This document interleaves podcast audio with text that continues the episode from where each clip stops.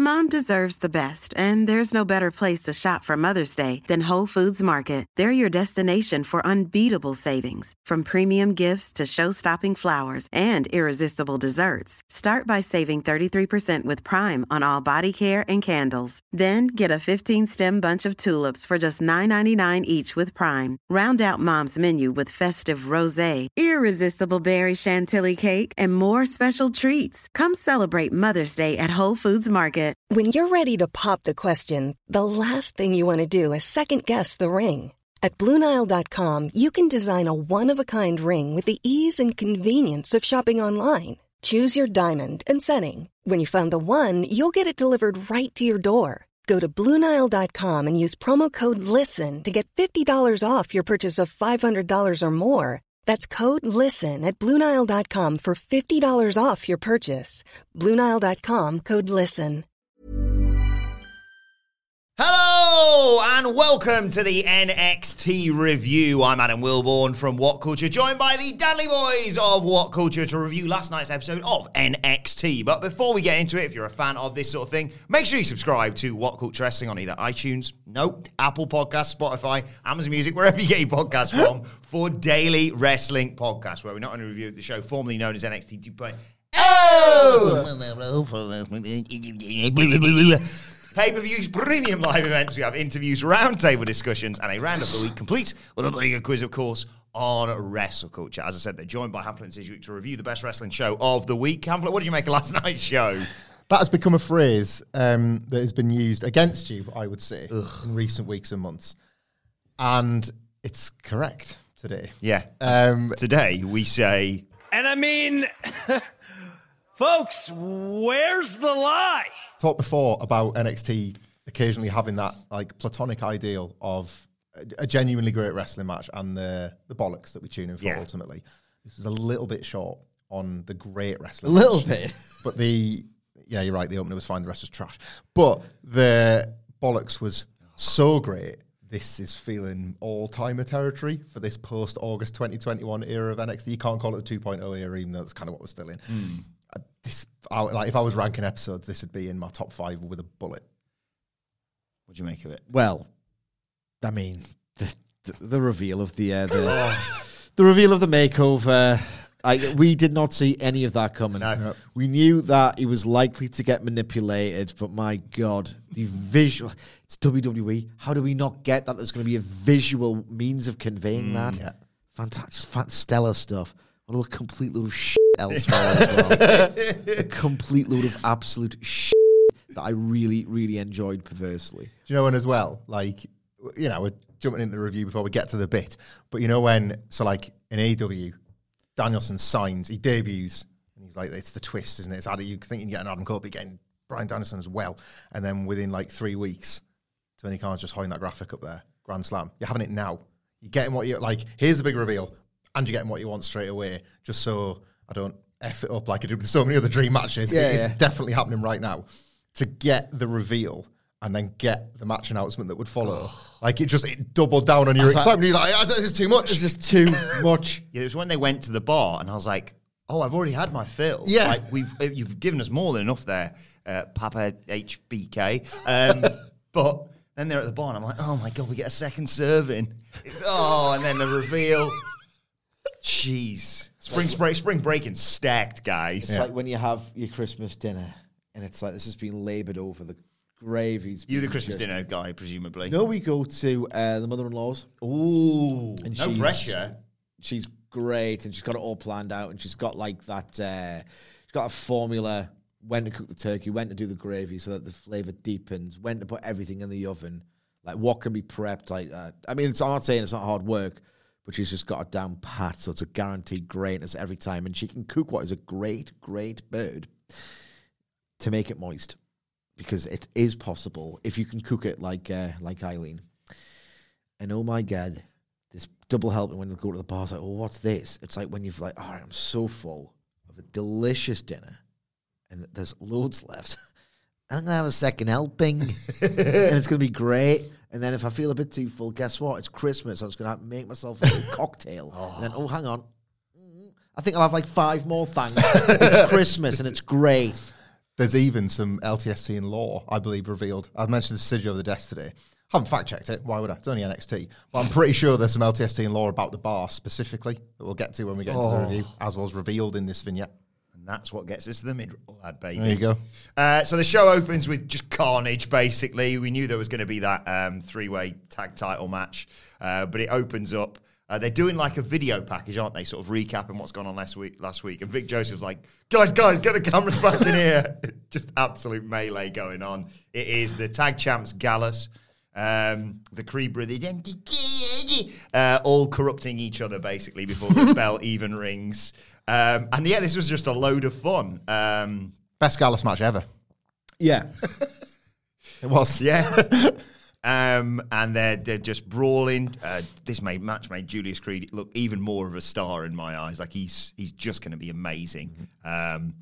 There's him. There's Wolfgang. There's Robbie Fowler. And one of the Creeds comes off the top to drop kick everyone else. Basically, I think it was Julius. Later on, Brutus has got isolated. Hot tag to Julius, and this was another sign. I was like, "Yep, this guy's made." Nothing against Brutus. Julius is the guy. Yeah. Brutus is going to shatter both of his ankles, as you point out, every time he does that cannonball thing, which I think he did here for like a sort of doomsday cannonball, basically. Such an amazing spot, though. Yeah. Like, it's so worth it. But yeah, Julius's hot tag, he comes in and just belly-to-belly suplexes everyone. I'm fairly certain he did it to his own brother, but still. I think Mick Jagger was on the top rope or setting up for something. And Julius leapt up there, slammed him down, then moonsaulted onto him. Oh, my God. And they're all... Anyway, we go to the triple down as we come back from a break, I think, and a triple hot tag.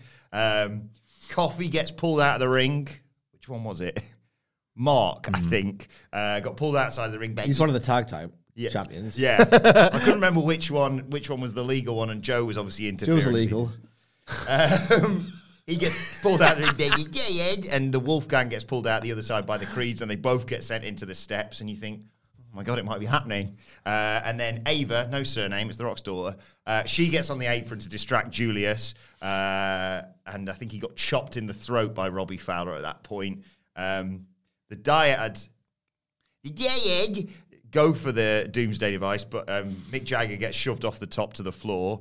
Ivy Niles come round and is getting into it with Ava, and Mick Jagger just takes her out as he comes off the top. But the Creeds hit that cannonball doomsday device thing. But Julius realises that Ivy's down, goes out to check on her. Brutus is like, where are you going? Turns round, eats Gallus's finisher. They retain. They can't keep getting away with this. But a really enjoyable opener. Yeah, a couple of takeaways from this. Gallus, we hate Gallus. That's because they suck.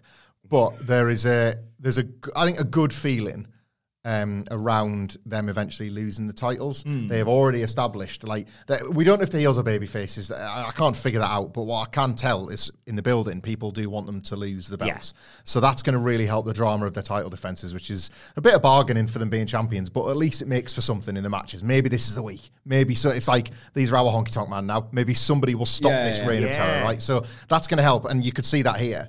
And I really want to compliment the agenting of this match, because how often have we... Bron Breakker is the easy example, but like every now and then you get it with the Creeds as well. Do not turn these into boring, Raw Rolls on TV wrestlers. And not once did that happen in this. And NXT lately, with this and with the North American title Invitational, has started to understand the merit of a bit of chaos. And I would have never imagined it would have come under the stewardship of Shawn Michaels on NXT, and yet here we are. I was just super impressed with how there was never a chance to take a breath in this, and ultimately they're never typically going to have the quality of the work that you would get in your standard trios title match on AEW. They're not going to hit that ceiling in terms of that chaos, but this was kind of the best version that they're capable of, and I was really impressed with it as a result. You've got this diamond mine, never-ending tension in this group. Like, why you wouldn't all just agree to disagree at this point and go your separate ways, I don't know. But they lent on that for the story. I was really impressed by this. Not the best of what we've seen of NXT, truthfully, in ring in 2023, but only because that bar's significantly higher than it was.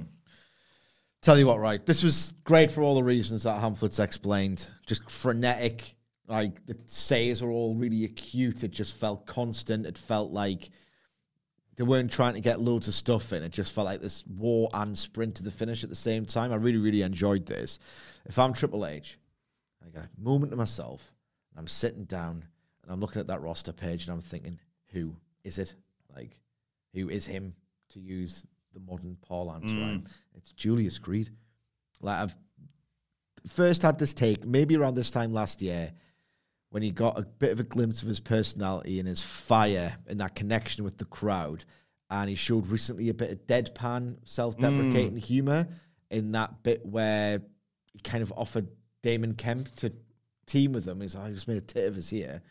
So he's got a bit of a low-key comedic flair. The woofing with Bron Breakker was a great spot as well.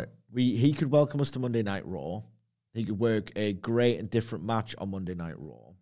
He's got this pretty earnest, everyman quality to him that doesn't detract from what could be a real star aura. And he shone in this match. He was amazing. I think he's him. I think Julius Creed is... If it was up to me, right, and I'm looking at this performance center, and I'm looking at NXT, and I'm looking at anyone... Jesus Christ, anyone under the age of 35 in this company who can be trusted to just be the guy. I think it's Julius Creed. I would put, if it was up to me, I would invest everything in Julius Creed. Not yet, but I would put the wheels in motion and create some kind of master plan. There's sort of a few now that you've pointed out, or that we've all pointed out, I suppose. There's the obvious ones. Like, we all know Roxanne Perez is going to be absolutely fine when she goes up to the main roster. She has to do it soon, I think. Just hanging at, you know. You don't want a Tyler Bata. No.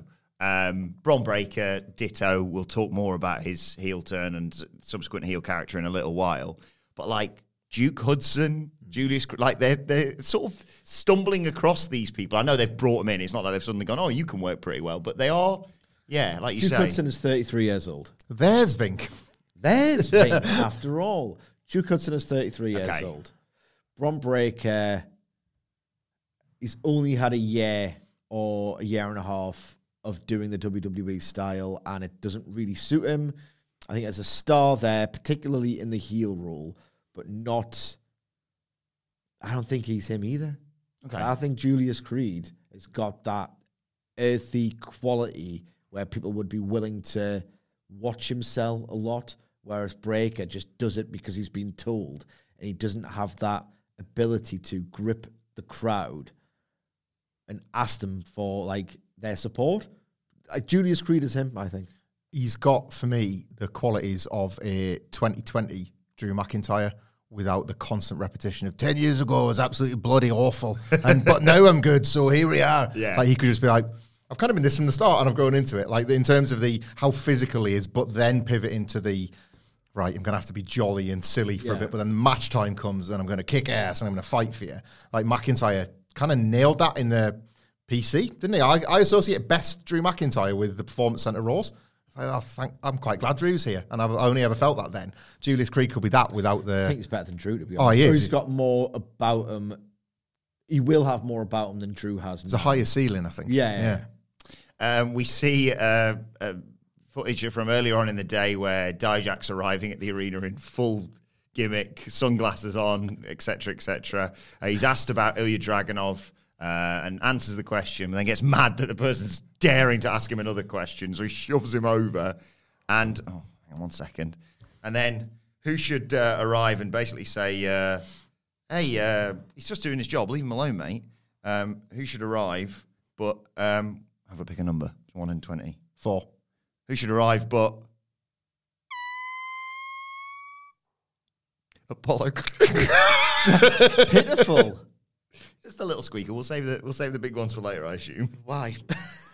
So they set up a match for later on, basically saying, "Oh, the draft's happening, and why don't we have a bare knuckle fight and, you know, raise our stock?" Basically, if there was anybody right now in NXT, when all the vignettes are always about taking you out of the ring and into new destinations, we're going to get to on this very podcast. I want to see Dijak exactly as he is, like, living his life. Like, yes. Having to go to, like, Asda with the other punk rats. 365 with Dijak. Yes. Like, doing his shopping, paying his bills, getting the washing done, because I believe that he could live that gimmick. Like, sitting at home on a Wednesday night, furiously watching Dynamite. Look at all these punk rats. As much as we took the piss when he turned up as what, knockoff Matrix Kenny Omega the gimmick thing. This is the best version of the character he's ever had, I think. Yeah, the in-ring this week was just there, I think, for me. But the man is a giant dog, a caricature of a human being, so let's make that the gimmick. Did South Park do an episode where there was a guy that had been frozen in time, but only from sort of 20 years or so in the future? So, like, his references were, like, only slightly better or only slightly worse, whichever way it was. This, he does feel like cryogenically frozen, but from, like, the year 2000. Yeah. So it's like, at this point, he's kind of, this was an irrelevant scientific experiment, but was stuck with him anyway. Like, the scientist that was, like, looking after the thing died. And then it was just like, oh, Christ, in 1992, we froze somebody and we were supposed to release him in the year 2000. He's only just got out. Yeah. So we're stuck with this guy. I love him. I want to see him in more NXT scenarios than matches. The matches are fine, but like this cat, I believe him. I'm not watching NXT for the wrestling. I'm not watching it for the wrestling. No, I believe in the gimmick. We get a hype video for Noam Dar, who's got his in-ring debut later on in the show. And then we get, well, it was called Hard-Hitting Home Truths with Nathan Frazer, right? What was this? I mean, it was a Last Week Tonight parody, wasn't it? It was completely lifted from that, obviously. WWE, about 6 months after it happened, or maybe even longer than that, actually, have gone, oh, yeah, go after us and our horrible business practices with you. Well, they've just done it again, though. Oh, have they done another one? Yeah, of course. Oh, okay. Hence this. And so we're going to get Nathan Frazer on the case, and he talks in this, weird sort of talk show setting. That guy's British. We got a British guy. Yeah. He's more than a guy who can just flip. But he hasn't gone great since he came back from injury. Just to set the scene a little bit more, Will Bourne, I don't want to do your job for you. Oh, yeah. He sat in front of a desk. Yeah. For people who don't know what Last Week Tonight is, that what it's called is? Yeah, Last Week Tonight. He sat in front of a desk, he's got his cup of joe, he's got his hair slicked back. This is a professional wrestler being a talk show host, and he's going to tell you some home truths. He talks about how he's come close to winning, but something's missing. He could get sad or depressed about it, but he's come to this realization that this place is full of studs and studettes. Is that even a word? Sorry, something's missing, and that is lashing out with Lash Legend. So I'm doing this now. Yeah. He can't be sad if he doesn't throw down. Speed is important in life as it defies gravity, a bit like an aeroplane. He says, "If you're fast enough, unhappiness can't catch you." That's the show. See you later. That's an abysmal message. Yes, it is. What an absolutely... Run away from your... Yeah. Run away from your problems, or, hey, slow-ass fat loser, get quicker. Like, that's basically what they do. It's a very, very WWE take on mental health and anxiety and all the things, like, we all face in life, and they're just saying, like, well, if you weren't such a fat loser watching, and in fact were a supreme athlete like this guy, you'd be fine. Join the Performance Centre. Be better.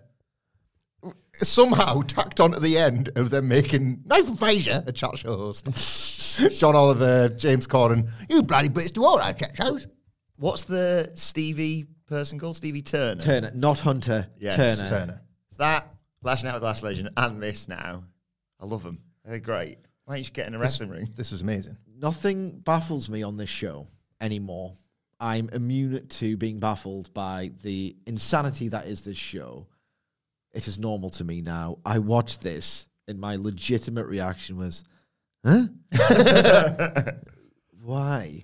The guy on Twitter, Galazzo Dan, he tweeted that WWE are the undisputed kings of making people in their early 20s look like they're 40 years old. What are they doing here with Nathan Frazer? He's never been the coolest guy. No. I don't know if this is... them embracing the fact that, as somebody else called them on Twitter, whose name escapes me, it's more Noel Edmonds than God, if they get Blobby in NXT, I'm gonna explode. He's like, he looks like the Ted DiBiase Hasbro figure. Not being funny, it's like watching Will Bourne. I'll take that. You know what I mean? It's like watch like a presenter. You know, I've taken a lot of influence from John Oliver in my presenting style, so I take that as a huge compliment. It was like watching like a presenter or YouTube. Like, what are you doing? Hard-hitting home truths where a little bit about me, a little bit more about me, and maybe a little bit more about you. What did I learn about myself watching this? I mean, we could argue that we should have picked a different hobby, maybe. I saw the void here. I didn't like the reflection. Hard-hitting home truths. There's a name for that kind of device that's pretty cool, isn't it? I can't remember. Like, you... classy presenters use that. That's probably why he's gone down that route, isn't it? Yeah, alliteration. Yeah. I hated this so much, and I loved it and laughed at it and just thought, you know what? You never invest in this company. Doesn't matter. Doesn't matter who's in charge. Doesn't matter how good WrestleMania is. You are going to give this to someone, and it's what are we doing here? I just like the idea of that going out and then going, that's shown John Oliver. Yes, he's been put in his place. Hard hitting home truths. So what was it? If it's hard hitting, I should be like struck by its immediacy, and I grasp what you're talking about. Planes defy gravity. That's what I took from it. Well, I guess it's the truth. It's not a home truth, though, is it? No. A hard-hitting home truth.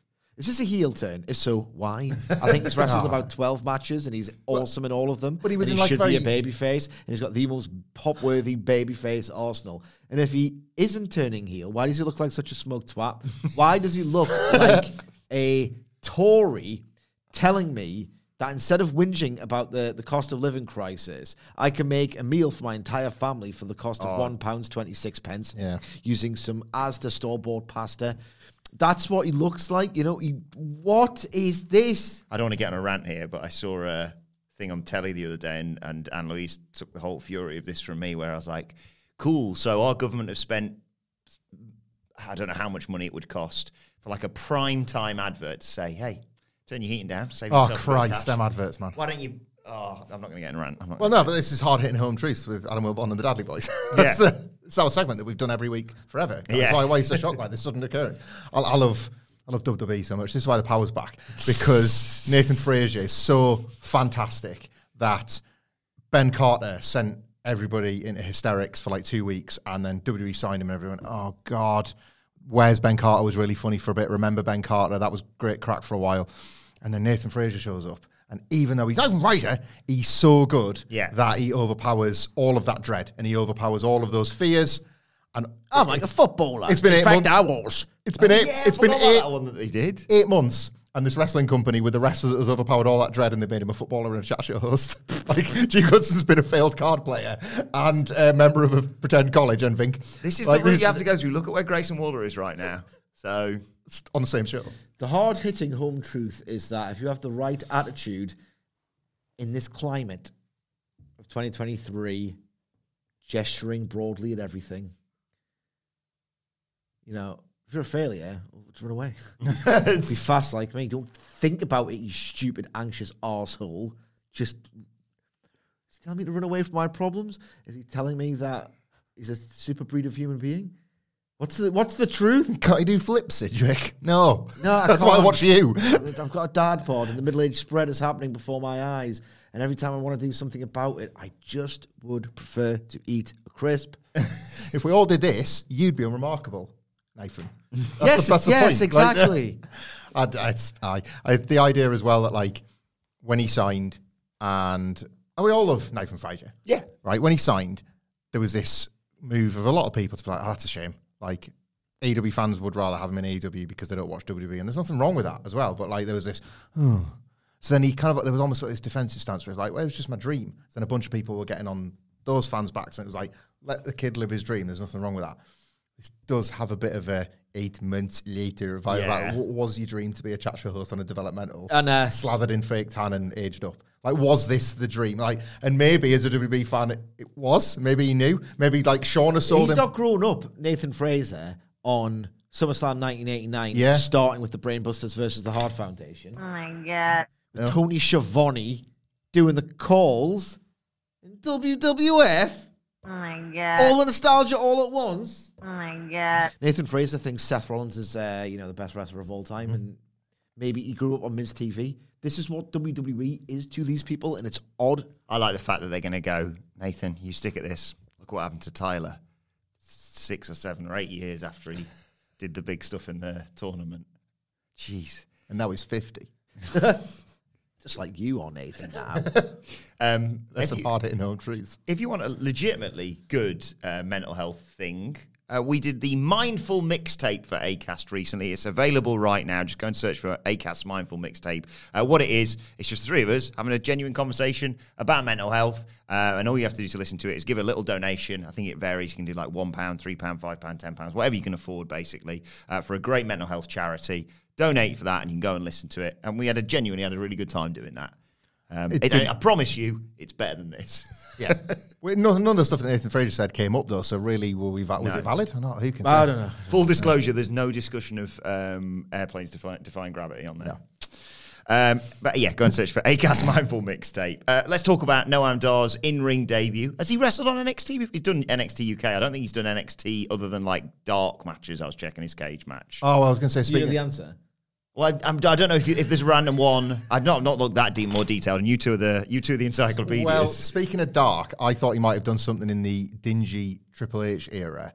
And I reckon he was in the black and gold pre-Wednesday Night War run. But, like, so little of that was memorable television that it'd be easily forgotten. Like, think about when Noam Dar came in, there was Cruiserweight Classic. Yeah, he did stuff. There was loads of loads of overlaps. So he probably, but... It doesn't matter. It doesn't matter. The conversation does not matter. Yeah. The television show does not matter. He squashed Myles Borne relatively easily here. One's got a bit of fire. Yeah. It's my new weekly segment with Cedric, One to Watch. Yeah. I like Myles Borne. I think it's good. Yeah. This was my first look at Myles Borne, and I liked him as well in that same way that. And I'm assuming this is the booking. Did he lose that match? You know, the one against Eddie Thorpe. Yeah, so that's like back-to-back losses now. But they're wanting you to see that he's great, and that was kind of the strategy with Takeshita. Shrewd this. Yeah, that was the strategy with Takeshita, wasn't it? They knew that there was enough talent there that you would watch and be like, well, it doesn't matter that he's losing because I'm seeing somebody that I'm obviously being told to care about. I feel like that's the crack with Myles Borne. I'm not worried about the defeats. Yeah, Noam Dar looked relatively dominant here, though. Knee strike, back elbow, and that Nova Roller finisher of his. 1, 2, 3. I like Noam Dar. I'm glad he's in NXT. He's all right. He's one of those where he's technically good in the ring. He is kind of banter outside of it. Weirdly, those things don't really mesh together. I don't watch him in the ring and see the character that I gravitate towards a little bit. It's a bit like Gulak. Well, it's funny you mentioned Gulak, because Gulak has come in as this wrestling guy on the show, which is so skit-heavy, when he's previously proven that within the system he's quite a good skit guy. And I was just going to say that about Noam Dar. Noam Dar was a half-decent skit guy on shows that didn't really have place for skits, and he'd end up being in digital exclusives and stuff like that.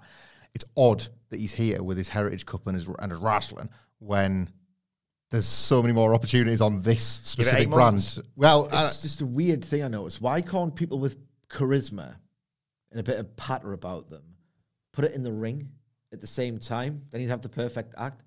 Like, who's really good at this? Kyle O'Reilly. It's Kyle O'Reilly, you know. Yeah. Oh. That goddamn spot in that three-way at Revolution was like, yeah. Forgot. That was meant to be, you know, I'm not going for the title. I forgot. I'm sorry. Like, yeah. There's a bit of that with Noam Dar, where it's a bit of a disconnect. I just remember. Do you remember Beige Cassidy? Kyle O'Reilly's Orange Cassidy tribute act. Kyle O'Reilly. Well, him and Adam Cole going 50 minutes every month. We've got a video package for Roxanne Perez ahead of her match with Zoe Stark later. She wants to win back the NXT Women's Championship. She'll go through Tiffany Stratton if she has to. But she's going to shut Zoe up. Sorry if I just sort of ran through that a little bit quickly because I've just seen what's next. Then we go to Keanu James's office. Oh, yeah. And Josh Briggs has gone in to see her. He's trying to patch things up, etc., etc. And Keanu says, look, Brooks doesn't want to talk to you. Don't want to see you, considering what's happened. Briggs is getting a bit het up, a bit emotional here. He's on the verge of tears. He's talking about the connection that they've got. Keanu's like, oh, fine, why don't you talk to him yourself? And then he walks in. And that's when love walked in through the door. How do you want to describe it? You're a gear guy. Thunder. Shoes, tight trousers, no socks, some smoke in the background. Is he vaping? A different light. It was great as well, because Briggs was like, I love that kid. And it was a very subtle minimizing of his status. And it's like, if you're new to this, and obviously nobody was, because the same people that watch NXT like us that have just been watching every week were led to believe that he's still going to be this like minuscule figure, and then you get this transformation. 7 foot tall, didn't it? It's real cinema, because that's what they would do. They would have their one character that's supposed to be his best friend minimise him so that you can see the contrast. Cine. And he's stylish, and he's like, I think you should leave, mate. And Briggs is like, no, man, we're family. We should talk like family. Come on. And says, Jensen's like, ugh, not family. I'm tired of being treated like a kid. Kiana treats me like I'm a man. What is that? And Briggs says, I never treated you anything less than that. Is she? No, not yet. I don't think so yet. No. Jezebels know how to play this game. I don't recognize the man I see. Jensen's like, well, so I am. Piss off. Oh, God. What a snapshot this was for the future. This was an unbelievable reveal. Like, I howled laughing way too loud in a house where his kids are supposed to be asleep and I'm watching a stupid wrestling show on my phone at daft o'clock in the morning. Like, I howled laughing. I think this is the one to get your boys into. Do you reckon? Yeah. This is the turning point storyline. They're at the age, you don't know what sex is yet. Come on, this. Oh, I don't mean this, but I mean this show, generally. I should hope so, Will Bunyan, nonce. Out comes Jensen, friggin', they've glowed him up, and he still looks like Napoleon Dynamite's brother. Because of his, like, the bumpkin that lurks beneath. Yeah. Right. He has a Vote for Kiana t-shirt next week. I'm going to explode. It's so perfectly judged because he looks like this outfit is very stylish. Yeah. He's still got that horrific mustache. If he has rid of that mustache, scrape back mullet is still there. It's trying to burst out of the tight body tail, isn't it? Like there. If he doesn't have that mustache, he actually looks too much like a new man and not someone who's trying too hard to play the role. He might even look less incel-y because that mustache does so much heavy lifting in the look. Yeah. It is awful. Oh God, this is perfect. Like it's one of those where it's like, how do I like Briggs and Jensen? Lest we forget, people. Okay, cast your mind back to maybe even this time last year when I was like, all right, okay, this guy's banter because he recovers from a broken arm 3 weeks earlier than the doctor thought. He's developed so much muscle in it through masturbation, and it's quite funny. We used to think of these boys as Gallus. Yeah. US Gallus. This is nothing short of the equivalent of us this time in 2024 saying that Gallus is the best thing in wrestling. Wow. That's what we hated these. We hated them. Dreaded the matches. Yeah. Like the music and the whole presentation, all of it. I want now... Like, all I've been able to do is, like, me and Sidgwick, I can't believe I'm going to say this. We're talking about this over the desks, right? Jeez. About the match next week, which we'll get to. And the sort of the ways in which this could spin off and all the sort of stuff. Some of it's preview, but let's be honest, we're too excited. Now that we've had the reveal of him being, like, suited and booted with her, at some point, like, I want this to stick around a bit because I want the film, come on, I'm taking you shopping. And then he's coming out of the dressing room and you do the rule of three gag where she's like just sneering. But then the third one, it's some like preposterous maximum male models adjacent suit and she does that. Just right. Oh, is that the gear when he's shopping for his wrestling gear? For his new wrestling gear because he's like all that sort of stuff. I mean, it tux. Yeah. Seems to me like throughout the millennial wrestlers sort of like fandom and their journey through it, there's always been one like real ones know is the best thing going in wrestling. Maybe other people will catch up eventually. So 1994 ECW, like early 2000s, like this Ring of Honor thing's really, really good. Like about 2009, it swings to pro wrestling, Gorilla. And then like the mid 2010s, like British wrestling's actually sorted its act out. It's really cool. In 2023, it's Brooks and Jensen. It is. It is. I'm going to tweet this out, and I'm going to get 40 likes. I was going to say, because that'll prove the thing true. The tastemakers like count. Yeah. Tastemakers will know and like this tweet. If you're a tastemaker, you will like that tweet, but not enough people will because not enough people know. But you will. In the years to come, this will transfer. AEW doesn't exist without PWG. I don't know what the next 10 years of wrestling looks like, but I know for a fact that the DNA of the wrestling industry in 10 years from now, this will code it. Tag team wrestling is in safe hands.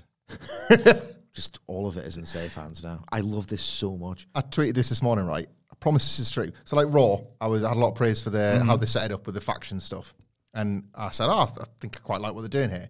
But I made the point that, like, Cody not winning the belt is the cloud over the top of it. So it was like, I think this is quite good. And I can see this and this and this and this. This was a feeling. The emotion got to me before the brain. Like, he walked out of that room. Well, to be honest, I'm like, when it cuts to that office at this point, when it cuts to business towers, you know what I mean? Like, I was so in, like, you put your hands in front of your face, right? What are we going to get there in business towers? Like, and then as soon as he comes out the door, the emotions took over. And I haven't felt like that since... hand slap three. Since the rubber chicken hit Cody's shoulder, I've not felt like that about anything from WWE, and they got me here. And just think about this as well. There's about 25 more segments on this show. Yeah, granted. But also, we are, you know, we support crap, or at least recently crap football clubs. And you ever have that thing where it comes at you in waves of, like, you win a big game, and that's great. And then the next morning you wake up and you go, oh, God, we won a big game. Like, full disclosure, despite the fact this is the best wrestling show of the week, the moment we walk out of this studio, we're going to completely forget everything that happened on the show. and then on Tuesday, we're going to go, oh, what's on tonight's? Oh, my God, and get that wave of it all over again. I'm so excited. I love these guys. I cannot wait for the review of the next bit. This is part one. This is the, yeah. I know. Right, let's move on. Double bloodline? When you're ready to pop the question, the last thing you want to do is second-guess the ring. At BlueNile.com, you can design a one-of-a-kind ring with the ease and convenience of shopping online. Choose your diamond and setting. When you find the one, you'll get it delivered right to your door. Go to BlueNile.com and use promo code LISTEN to get $50 off your purchase of $500 or more. That's code LISTEN at BlueNile.com for $50 off your purchase. BlueNile.com, code LISTEN. Quality sleep is essential. That's why the Sleep Number Smart Bed is designed for your ever-evolving sleep needs. Need a bed that's firmer or softer on either side? Helps you sleep at a comfortable temperature? Sleep Number Smart Beds let you individualize your comfort, so you sleep better together. JD Power ranks Sleep Number number one in customer satisfaction with mattresses purchased in-store. And now, save 50% on the Sleep Number Limited Edition Smart Bed for a limited time. For J.D. Power 2023 award information, visit jdpower.com/awards. Only at a Sleep Number store or sleepnumber.com. Life is full of awesome what-ifs, and some not so much, like unexpected medical costs. That's why United Healthcare provides Health Protector Guard fixed indemnity insurance plans to supplement your primary plan and help manage out-of-pocket costs. Learn more at uh1.com. Then we get Odyssey Jones coming out for his match. And he's doing his old gimmick. He turns around and gets speared out of his fucking shoes by Bron Breakker. Yeah. He's my favourite wrestler. He just gets stretchered off. Breakker grabs a microphone and says, last week he told the fat rednecks they'd see a different side of him. And he said, put something like that pathetic Chase U ceremony when everyone gets an award. They're clowns. That's fine. We're going to do it in the circus. And then Duke bloody Hudson's there in the Chase U section and says, keep Andre Chase's name out of your damn mouth. He says, you ruined my MVP ceremony, you tore up the Chase U flag, you threw it down on my mentor, and why? Because you lost me an NXT title, because you're sad, you're moping around here, you don't like anything now. No one's put Chase U down and gets away with it, not even the unstoppable Bron Breakker. I'll challenge you to a... I'm challenging you to a match. It's spring breaking, dude. And Bron's like, oh, I saw you, I remember what happened last time, you couldn't get out of this ring fast enough with your little trophy. You can take your time to prepare for spring break. And Drew's like, wait, I'm not finished talking, you bloody idiot. He says, look at me. Next week, it's going to be a battle of the giants. Bron Breakker against the man himself, the legend, the beating heart of Chase U. Andre Chase, you're going to Andre Chase eyes ass popping. And then Bron says, yeah, fine, whatever. Andre Chase, enjoy your next 7 days of life, because next week I'm going to spear you in half, and it's going to be the end of Chase U. We'll spear your ass in half, you little shit. This was everything. This segment was everything, right? That spear, Bron Breakker the heel, is incredible, by the way, because... Better than Goldberg as a heel ever was. Oh, my God. He'll never be the babyface Goldberg was. No. In a million years, he's a better heel than Goldberg ever was. Instantly. It feels like they've addressed a complaint with this heel turn, about how many more matches should have just been, bang, spear, guy's dead, and now that's his new heel shtick, so brilliant. Duke Hudson, this was perfect, right? Because you saw... to Sidgwick's point about Julius Creed, that Duke Hudson is also him, because he did the perfect babyface promo when you could smell that the swerve was coming. So it's like, so not only is he doing the perfect babyface promo, but he's doing it to obscure the fact that he's a heel and he's a real piece of garbage. But the Bron, I've not finished talking. Right, the boldness with which he jumped back in was like, Christ, that's main event level stuff if you're actually a babyface challenging for a title. This had the lot. NXT's and then, hot. Yeah. At this point, obviously the match we've just kind of referred to wasn't yet announced, but it was like, well, that's two absolutely awesome things I cannot wait to watch on spring breaking. Yeah. Like your stupid, dumbass TV special. Show off the air so far. Other than Revolution. Yeah. I'm hyped. I'm hyped for spring breaking, dude. Cora Jade's doing a backstage interview about running through the... They were like... She was I thought it was being nice whilst reading through every single person in the women's locker room's Wikipedia page, effectively. Gigi Dolin interrupts and says, you're a prick, you are, and my Instagram famous ass is going to kick yours tonight. Yeah. Move on. There's a lot to get through here. Pretty day later backstage. I'll be away by 3. And they talk about... birthday. Talk about... Today? Going for a meal, yeah. Oh, today? Nice. Happy birthday, Charlotte. Happy birthday, Charlotte. Yeah. And they talk about the temporary kidnapping. I think that's how we were describing it. Catch and release, Catch and release, yeah. Kit's getting anxious. He couldn't breathe after he got put in the trunk of a car. They're playing by their rules. Next week... You, Tony D and Stacks, you're going to be the one in the trunk and you're going to be sleeping with the Fishers. Great. Great. More on this a little bit later on. Then it was time for Roxanne Perez versus Zoe Stark. Fun little match this between the two of them. Roxy demonstrating her skills yet again. Twirls her around for a big Rana. Dives through the ropes onto Zoe, but Zoe catches her and drops her onto the apron as we go to a break. When we come back, Perez makes her come back. Manages to hit the dive she'd gone for a little bit earlier. Goes a flying crossbody off the top rope, but Starks floats over to try and get a pinfall. She keeps going for pop rocks. Zoe keeps countering. She hits her with a huge slam at one point to get a 2 count. She goes for her finish. Roxy counters that. There's a super kick in there, but in the end, Roxanne Perez nails her with pop rocks and gets the 1, 2, 3. This was good, but I really hope that Roxanne Perez is like a surprise debut at Backlash, let's say, and Bianca Belair, your days are numbered, I'm here now, because this title reign did feel like it was cut a bit short, confusingly so. This should still be Roxanne Perez defending, like having matches like this, but defending the title and owning the show.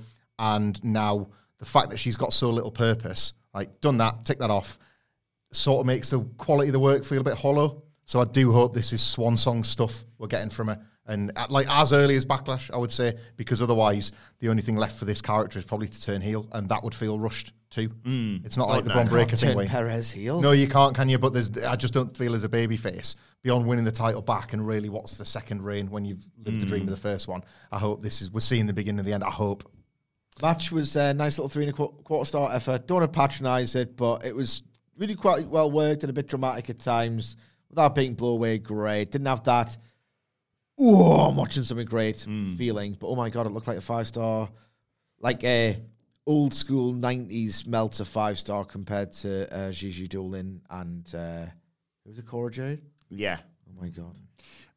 Anyway, post-match, Roxanne gets on the mic, or goes to get on the mic, I suppose. Here comes Indi Hartwell, who congratulates her and talks about the fact that she wouldn't be NXT Women's Champion without Roxy. Wants to be a fighting champion. She says, you know what, how about next week, me and you, NXT Women's Championship. And Roxanne says, look, we're friends, but when it comes to the title, it's every woman for herself. Let's go. It's on at spring breaking. And then here comes Tiffany Stratton, who says, what did I just witness? Did I go blind or something? Another woman getting a title match inside of me? Shocker. Indi, why don't you just call your title reign for what it actually is? Pure dumb love. You barely climbed up that ladder, and now you're just hanging out title matches to random beatable opponents. Roxy's like, excuse me, beatable? I was so beatable, why didn't you beat me in the NXT breakout tournament? And Tiff's like, that's so 2022. And you're beatable. And he says, look, I don't care if you're a former women's champion or some bimbo who thinks he's got my number. How about we make it a triple threat for next week? Great. I think Indi retains. I've just thought about something. Indi Hartwell said, Roxanne Perez, I wouldn't be champion without you. And we're just led to believe it's because she would have been injured potentially, and that's why the belt went on the line in the ladder match. Yeah. Did Roxanne Perez not hang out with Tony D and Stacks last week? Yes. She did, yeah. So might she have, like, sort of a bit of knowledge of the ways of secret mafia-style hits? Yeah. Attacks, perhaps. And good point, we're still trying to figure out who did the attack in the car park. Well, it was Indi Hartwell. Oh, right. Okay. So maybe Roxanne Perez was her assailant. It was not her assailant, sorry, her accomplice. And that's when she's saying, I wouldn't be NXT Women's Champion without you. She was doing a bit of hiding in plain sight. Bit of an Easter egg. Yeah, Easter egg. I don't care. Yeah. I didn't think you would. Mackenzie does an interview with Grayson Bloody Waller. He can't stop talking about shoeies. And she's like, well, hang on, you're getting a title shot and you just lost literally like a few weeks ago, and he's like, unsanctioned match. Doesn't happen, doesn't count. I like Melo, but I'm going to beat him next week. And that's not a prediction. That's the Grayson Waller effect. You know that catchphrase. And then another, like, it just like, oh, do you want another treat? Yeah, another treat, another treat. We thought it was all over, Sige, between Robert Stone and Von Wagner. Oh, my God. Oh, my God. Oh, my God. And Stone's walking off. He's like, I'm done. I'm finished. And Von's like, no, please. He's begging. Well, he's not doing it quite like that. That was maybe too much. No, please. And he's like, I am ready. He's like, I will do anything. Not anything. There are parameters to what I will do, but I will do up to a certain point, enough to you stay with me, please, because I need a voice, person who talks for me. It would take me a long time to do everything. Yeah. Yes. I will. Yeah, I can't lay out the parameters. Anything also involves... above everything, if you think about it, it goes potentially beyond the comprehension of human understanding. Robert, where have you gone? You could go for anything theoretical that doesn't really necessarily encompass everything. Well, anything is different. It's more. I know I said I would explain it all, but I did not consider the ramifications. By the time I'm done explaining all, there will be more infinite amount of alls that have transpired in the world, and in fact... universe after I said it all. Nobody lives forever. Anyway, Stone's like, I don't care, I'm off. And he's like, my name is Von Wagner, and I always wanted to be in WWE, and my dad was a Beverly brother. And Robert Stone's like, son of a bitch, I'm in. Opening up. It's your Wikipedia page. Okay, I'm starting to get something from you here, Von. Wait a second. How is my surname Wagner when my dad's was Beverly? What? What? Maybe Wagner is his middle name, and he's Von Wagner Beverly. Sebastian Von Wagner Beverly. What an incredible name change that would be. Sebastian Von Wagner Beverly. And then they just try and phase out Von Wagner, and then it's like, oh yeah, Sebastian Beverly. We've always called him that. What if he comes out to the Beverly Brothers theme music next week? God. Oh, my God. That's like the purple long tights. Oh, my God.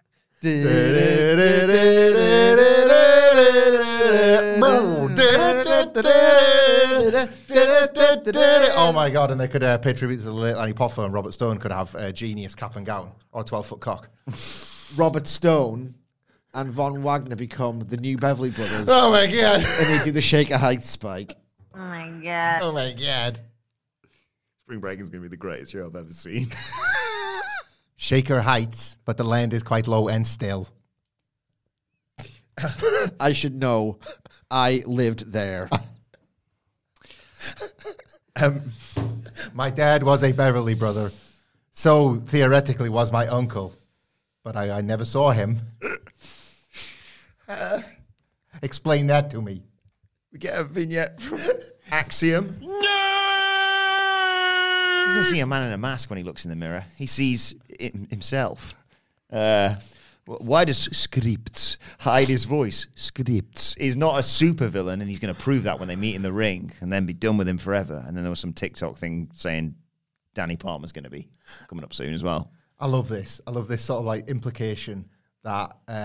Axiom saying to Scrypts, we're not the same, you and I. Like, no, Axiom. You've seen Scrypts wrestle. Brilliant, man. So Axiom is saying that this is just him now. Yeah. But Scrypts is just dressing up.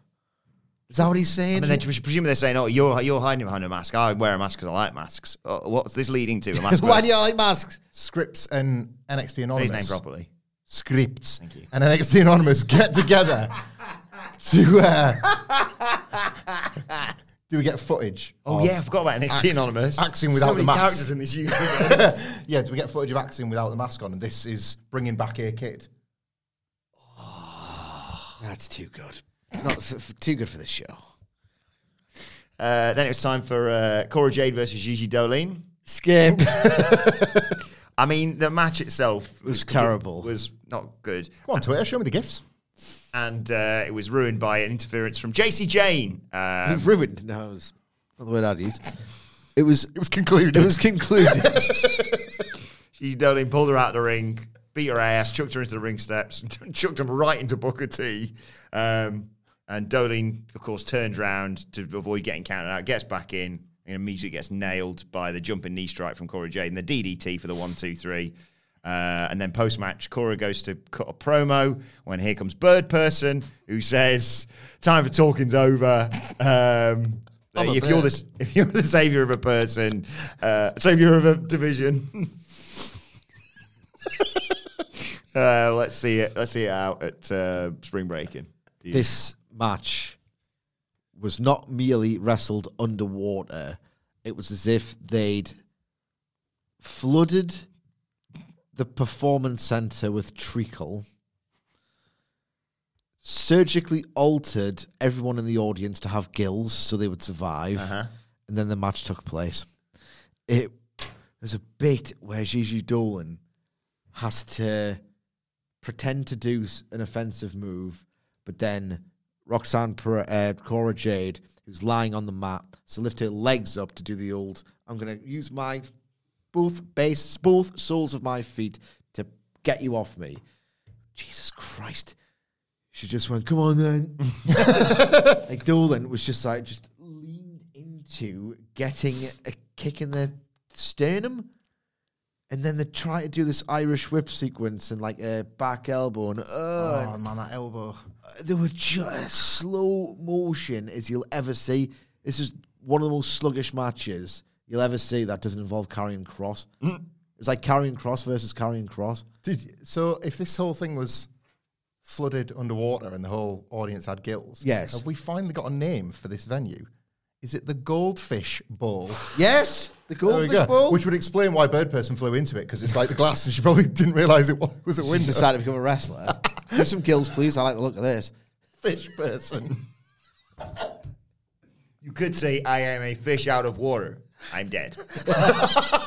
You could say that, but you would be incorrect. I am human. Eddie thought a human being. Well, of course I'm a human being. I'm being alive. I am a human doing some talking. That is, I am talking now, but when I finish talking, there is silence. I cannot simultaneously say I am not talking and be talking. Eddie Thorpe is getting interviewed by McKenzie. He says, I've been soaking it all in. I've travelled everywhere. I've enhanced my skill set, so I'm ready for when the chance comes.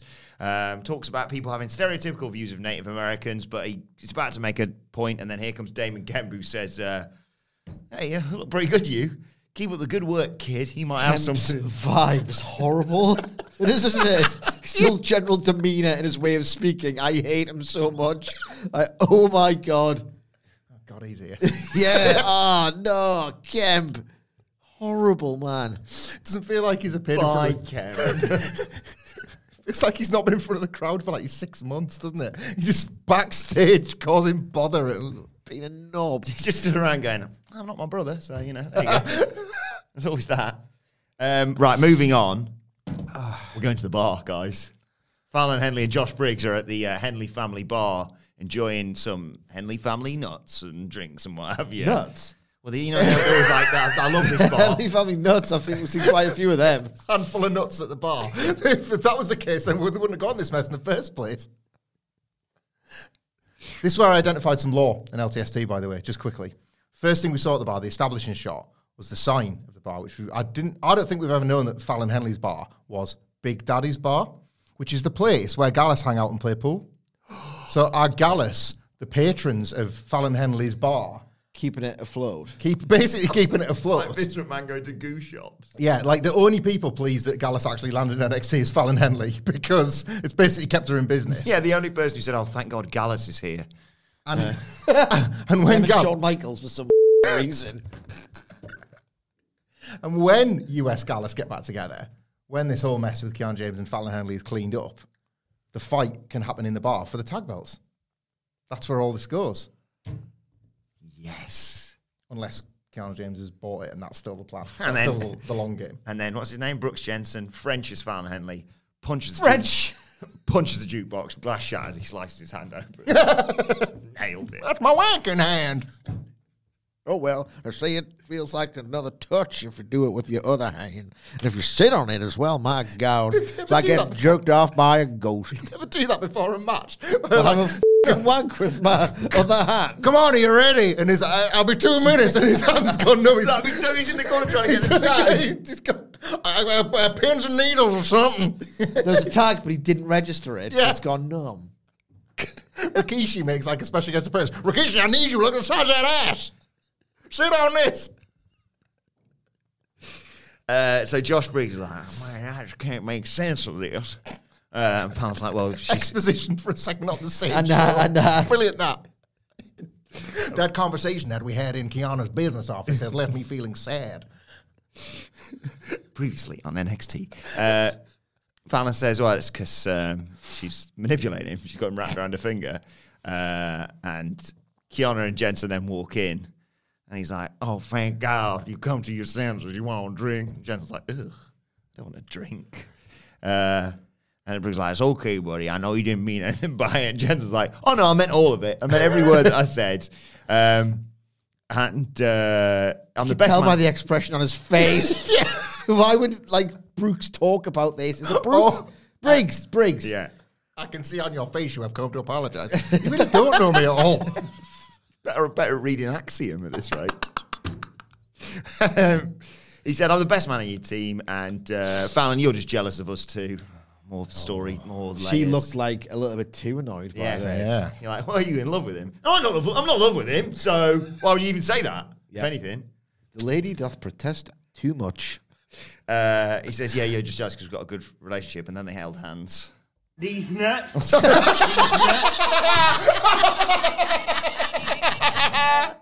That was a genuine mistake.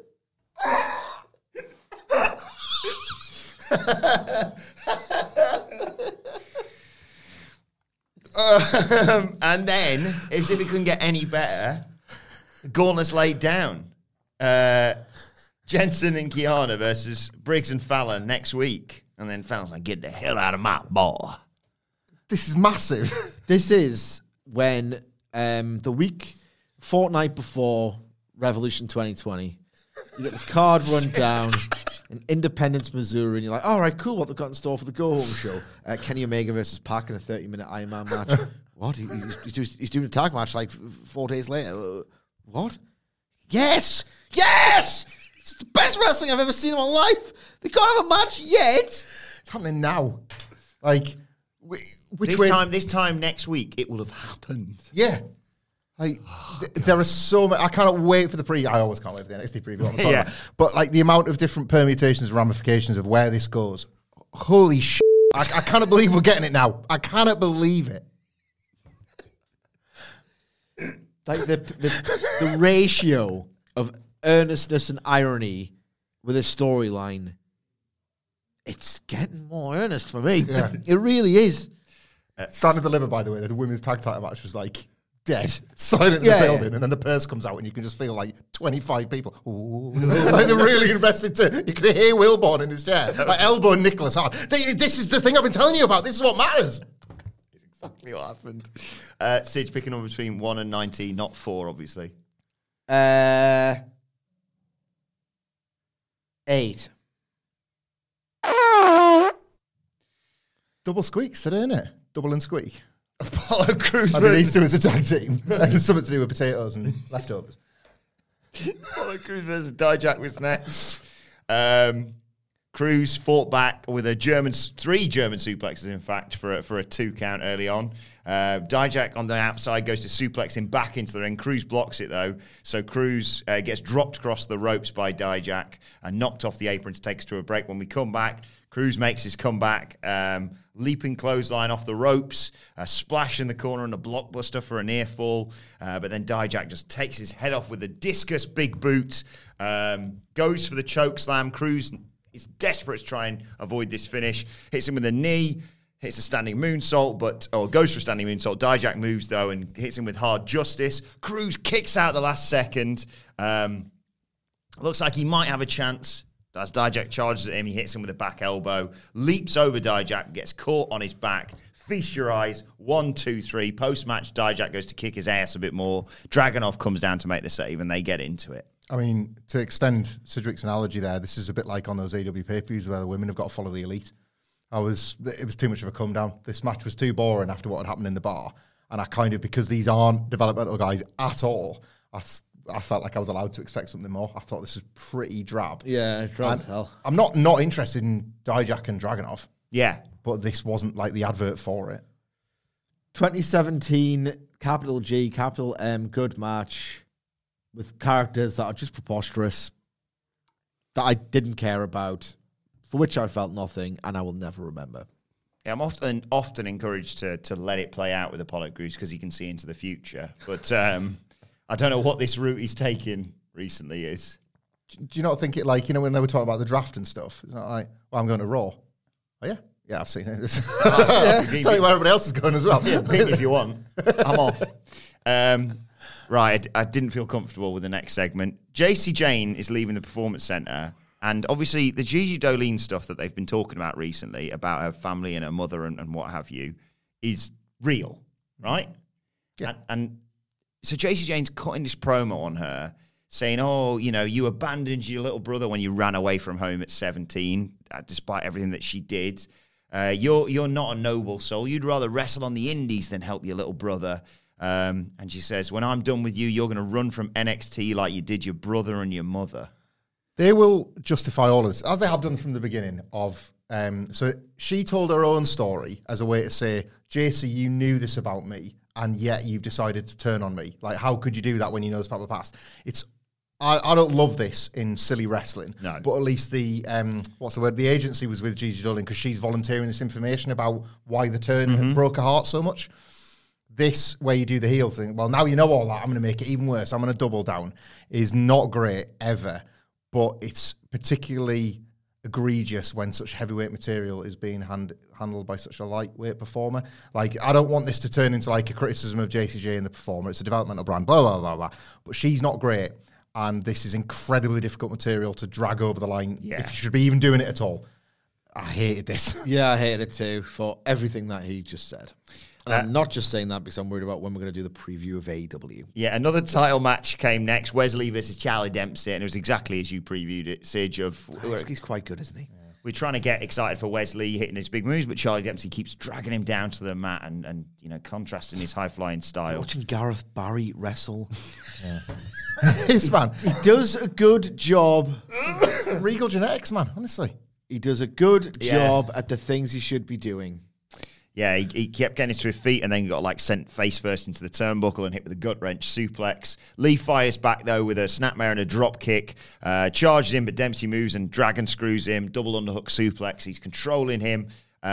He gets suplexed, does Wesley, but he lands on his feet. And Charlie Dempsey charges at him. Super kick, Insiguri, gets kicked off the apron. Sorry, Drew Gulak gets kicked off the apron and hit with a cardiac kick because earlier on, I should say, he attacked Wesley as part of his entrance. Cardiac kick gives Wesley the 1, 2, 3. He retains, and Wesley's got no mates because he got the crap kicked out by both of them afterwards. And basically, Gulak hit him with a powerbomb to presumably set up on that match, which should be really enjoyable as well. Yeah, they wanted to call me Gareth Barry, but I went by Gary Barry because it rhymes, isn't it? It's a bit funny. It's so funny for the punters. Yeah, the punters leave remembering who you are. Remember Gary Barry? It's like Kelly. I thought that was bloody inspired, that was. Gary Barry, that's what they said. What a chant, Gareth. Nobody ever cheered for a Gareth. Nobody ever cheered for a Stephen. That's why I became William. It's nothing to do with Austin. It's my choice. I wanted to be like Shakespeare. Shakespeare for the WWF. At that time, I took a drink of a cup of tea, but it turned out to be urine. Punters loved that face, I did. My face has carried me for 40 years. Ooh,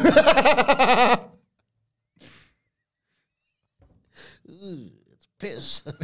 Oh, that's not tea. Oh. Piss. Actually, urine. Piss. Be made to wear a dress. Getting trapped in a headlock. One face. But good match. Not really. The Winkler formula is supposed to, like, make you just yearn for the flyer to do the flying stuff, and this didn't get you there.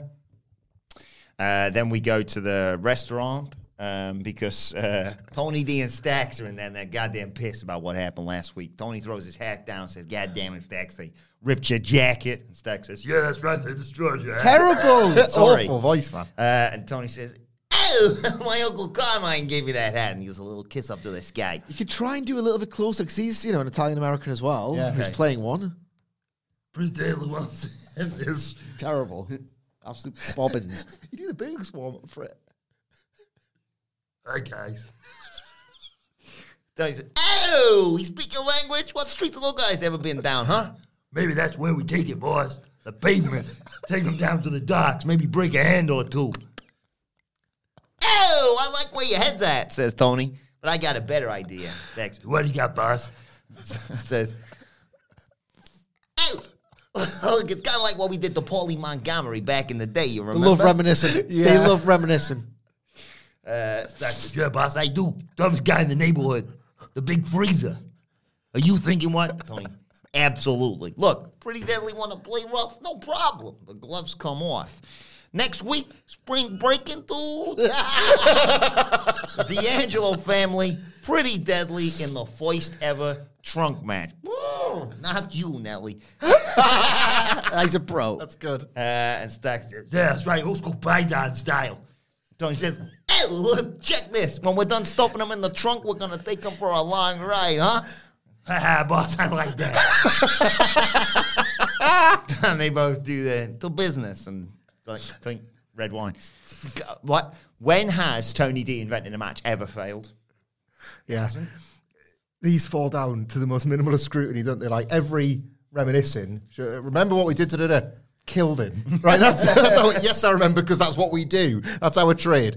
And then when they have the opportunity to do it, they let the guy out the trunk. Yes, that was a catch and release, mate. That was just a warning. That wasn't serious. Now they do give warnings. That's true. So the next horse heads and the like. So it's like the warning didn't work. What do we do after that? Kill them. Every time the answer is like the Tony D invented as many match types as Dusty Rhodes. He loves it, doesn't he? He does, man.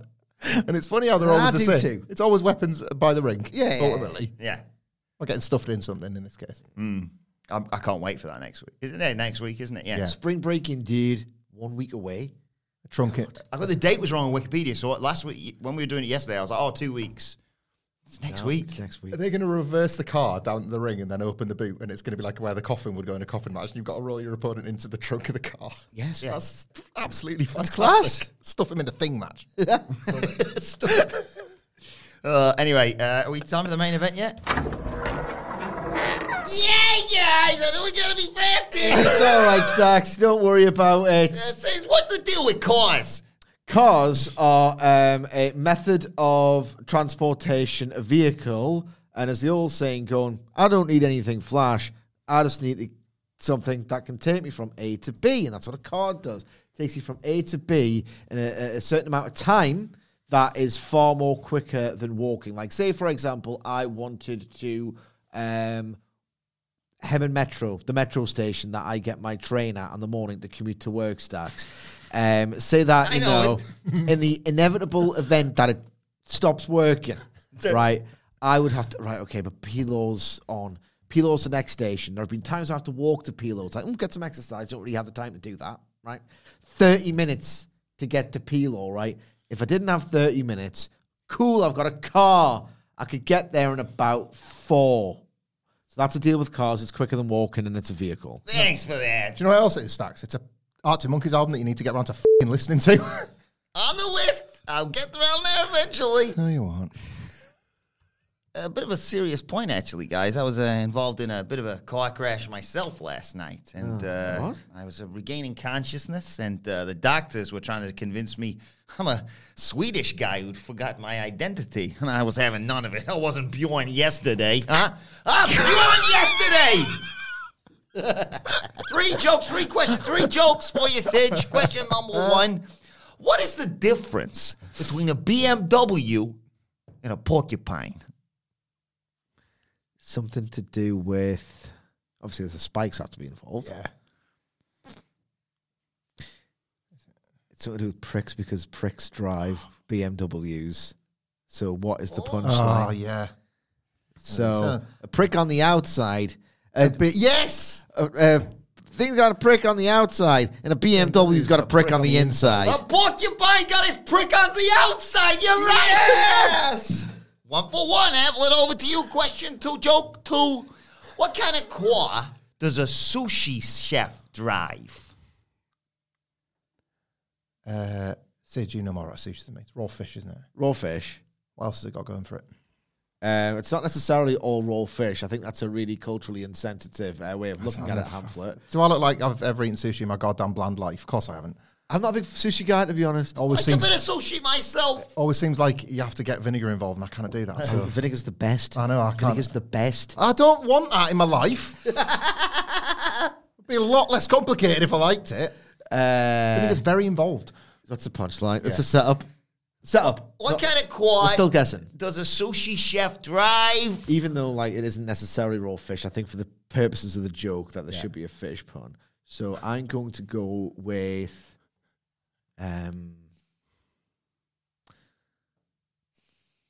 fish pun car brand. Mercedes. Mitsubishi. Mitsubishi. It's good, but it's not right. What kind of car does a sushi chef drive? A Rolls Royce. That's the You wrap it up in the sushi roll. Yeah. That's had on television before. Yeah.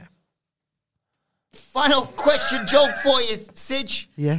If men driving big cars got tiny cocks, what do men driving a Mini have? Well, it's not a big cock because that's not a joke. Not really. It's just opposite. Trust me, it's a problem, if anything. Who told you? No one. Ever. So you're meant to say, a big cock, Starks. It's not a big cock. If men driving cars have tiny cocks, what a men driving a Mini have? A fucking shit car. That's why they get... Get out of here with your Italian job, f***ing ass. See you later, guys. Bye, Sacks. Almost time for the main event. Just before that, though, we got a vignette hyping up a debut. Obafemi next week will debut. And to set that up, we really got a showcase of his skills, chucking a sofa around or something. Really cool. Yeah. Television set, a sofa. Kegs. Just hoying it all over the place. When have any of us in this podcast complained about that when like a segment that's like 5 minutes on Raw where people just show their strength? I know. And it's nothing to do with the match. It's cool. And then it was time for the main event, which was the Grayson Waller effect with Carmelo Hayes and Trick Williams. Grayson Waller welcomes us. It's all about 6 different cameras on him, of course. He's talking spring breaking, dude. He says, we've got a lot of matches, but the main event sees me beat Carmelo Hayes, basically. This brings out Mello and Trick. Waller welcomes to the show. He says, look, I normally hate my guests, but everyone likes you, Mello. And I know, he says, look, I know, Mello, you wish it was Bron sitting here. And Mello says, you all seem to get a number one contenders match and then be in the right position at the right time. Waller's like, yeah. Pretty bloody cool, actually, mate. Waller says, Mello says the same thing every week about all the titles he's won, but Waller's the same star as Mello, which means that I'm exactly what the title needs. Again, Mello tries to talk, but Grayson Waller really likes the sound of his own voice. And he's like, what's all this bollocks about I am him? And Mello says, well, that's what everyone says every time I walk in the building. And if that's not him, I don't know what it is. And Waller's like, well, actually, you're more of a them because you wouldn't be anything without Trick Williams. We called this, of course, yesterday. And Trick gets all het up about this. And Mello calms him down and says, look, we knew this was going to happen. He says, look, you've stolen every opportunity you've ever had. There's greatness, there's you, and then there's Carmelo Hayes completely miles ahead of you. Maybe you're not that guy. He says, you know what, I've done all this gimmick with the banners coming down, all the stuff that I've done. Let's do yours. Oh, wait, you haven't got any. And Waller's like, well, yeah, what about Stand and Deliver? Waller says, you were made, you won the title, but I stole the show, and the main event happened even before the final match. And Mello says, hey, 6 out of 10. That's three more than any woman you've ever been with. And they start talking about their futures. Mello says Logan Paul might be looking for someone who can be in the prime costume. What? And Waller says, I'd be better at that than you would, you prick. What was this? Really fell away this time. Yeah. Oh, yeah, I didn't know what was going on here. The viral moment's going to happen next week. I'm going to beat you and then do a shoey. And then Mello says, I'm going to take your shoe and put it in power lines, and you're going to get this. You'll go to the moon. Well, I'm going to beat you on the moon and fly a spaceship out there. It was like this all over again. And Mello stood there with his title, and Waller sort of jaw-jacked with him as we went off the air. I thought this really got not good. No. I've got massive concerns over Mello as champion, you know? Like, they don't know how to book him as a babyface because they can't keep him, like, just cool and interesting as a character. You're more them than him was really great, because this tension that should exist between Mello and Trick at this point is the magic of the title run, probably. It's where it started, and it's probably where it should end. And Grayson Waller is, I think, going to be tremendous off the back of another high-profile defeat. I know he's no selling the non-sanctioned one, but this is going to be another heavy loss, and I think that's something that his character can absolutely absorb. Yesterday I was thinking, why are we getting to this now? But I think Waller's above this title program, which doesn't say a lot about Carmelo Hayes. Very naff. I just thought it was naff. Decent approach if you're going to do an all-heel thing, just to do the trash talk. Why would a heel be interested in putting someone over that much? But I just thought the actual content of the trash talk was baffling at times. Well, let us know your thoughts on NXT on Twitter at WhatCultureWWE. Watch there. You can follow all three of us. You can follow Michael Hamflet at Michael Hamflet. Follow Michael Sidgwick at M Sidgwick. Follow me at Adam Wilborn. Follow us all at WhatCultureWWE, and make sure you subscribe to What Culture Wrestling wherever you get your podcasts from for daily wrestling podcasts. The Dynamite preview is coming your way a little bit later on today, and of course we'll be back Tuesday next week to preview not just the best wrestling show of the week, possibly the best wrestling show of the year, NXT Spring Breaking, dude. Subscribe and it'll drop into your feed as soon as that podcast is released. But for now, this has been the NXT review. My thanks to the Dudley Boys. Thank you for joining us, and we will see you soon. Mom deserves the best, and there's no better place to shop for Mother's Day than Whole Foods Market. They're your destination for unbeatable savings, from premium gifts to show-stopping flowers and irresistible desserts. Start by saving 33% with Prime on all body care and candles. Then get a 15-stem bunch of tulips for just $9.99 each with Prime. Round out Mom's menu with festive rosé, irresistible berry chantilly cake, and more special treats. Come celebrate Mother's Day at Whole Foods Market. Hey, it's Paige DeSorbo from Giggly Squad. High quality fashion without the price tag. Say hello to Quince. I'm snagging high-end essentials like cozy cashmere sweaters, sleek leather jackets, fine jewelry, and so much more. With Quince being 50 to 80% less than similar brands. And they partner with factories that prioritize safe, ethical, and responsible manufacturing. I love that. Luxury quality within reach. Go to quince.com/style to get free shipping and 365-day returns on your next order. Quince.com/style. When you make decisions for your company, you look for the no-brainers. If you have a lot of mailing to do, Stamps.com is the ultimate no-brainer. Use the Stamps.com mobile app to mail everything you need to keep your business running with up to 89% off USPS and UPS. Make the same no-brainer decision as over 1 million other businesses with Stamps.com. Use code PROGRAM for a special offer. That's Stamps.com, code PROGRAM.